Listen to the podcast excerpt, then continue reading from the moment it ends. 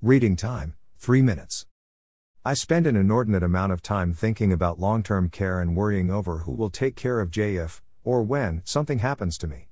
This is a complex and troubling problem exacerbated by our age difference. I'm 11 years older and approaching retirement age, having an 11 year old who is 10 years to go before graduating college, hopeful father, having a limited number of immediate family members, many of whom are already dealing with age related problems, and a strong desire to keep Jay out of a traditional nursing facility. The key question is whether Jay will regain any level of self sufficiency with respect to activities of daily living, ADLs, and what will that look like? The answer is nobody knows, but I suspect the most prudent thing to do is plan for the worst case where she is in need of full time support for all activities. Putting aside the obvious financial challenges of this scenario, I worry about how Jay will receive that support in a way that maintains a reasonable lifestyle and allows her to continue her parental duties with our daughter. Remember, Jay is young, 51, and could live a long life. Her grandmother is thriving at 100 years old. Additionally, she doesn't have any pressing medical conditions that might shorten her lifespan.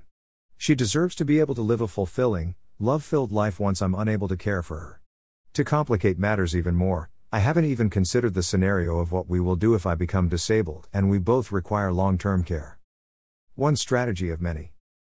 Our current strategy is that my sister, who is seven years younger, will take over the caregiving role for both Jay and our daughter. She lives nearby, is unmarried with no kids of her own, and very familiar with the daily requirements of running this family as she is my regular backup. She does have a full time job that requires some travel, so she would need a daytime aide and occasional full time support to help with Jay unless she is willing to stop working. While this is a sound plan, it's a huge imposition.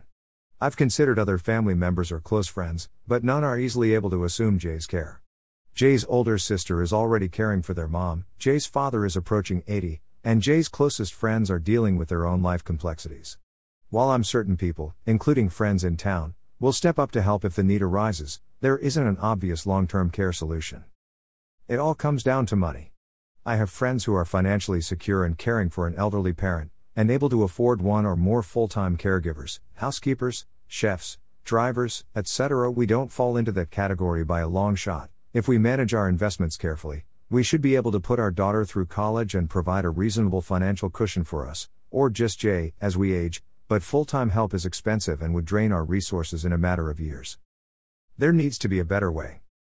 Over the past decade, I've joked with family and friends about the need for building a compound where we can all live and care for each other as we age.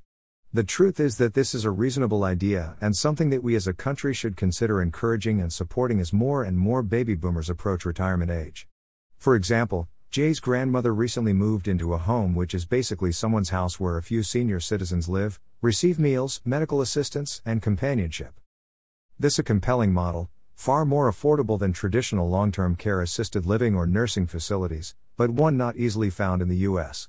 Oh, and I should mention that most social workers and attorneys I've discussed all this with have already suggested that I separate and spend down Jay's assets to qualify her for Medicaid, alleviating most of the financial burden of placing her in a facility. I've resisted this and will continue to until I exhaust all other options. Interestingly, back in 2010, Joe Shapiro from NPR wrote about the increasing population of younger people in nursing homes, so at least, I know I'm not alone in trying to figure this all out. As is the case with most of my posts, this one is not an exhaustive study of this topic and doesn't even offer any advice. Our journey towards a solution will take time, and all the while the clock is running, and my sense of urgency is growing. What challenges do you face and what solutions have you found?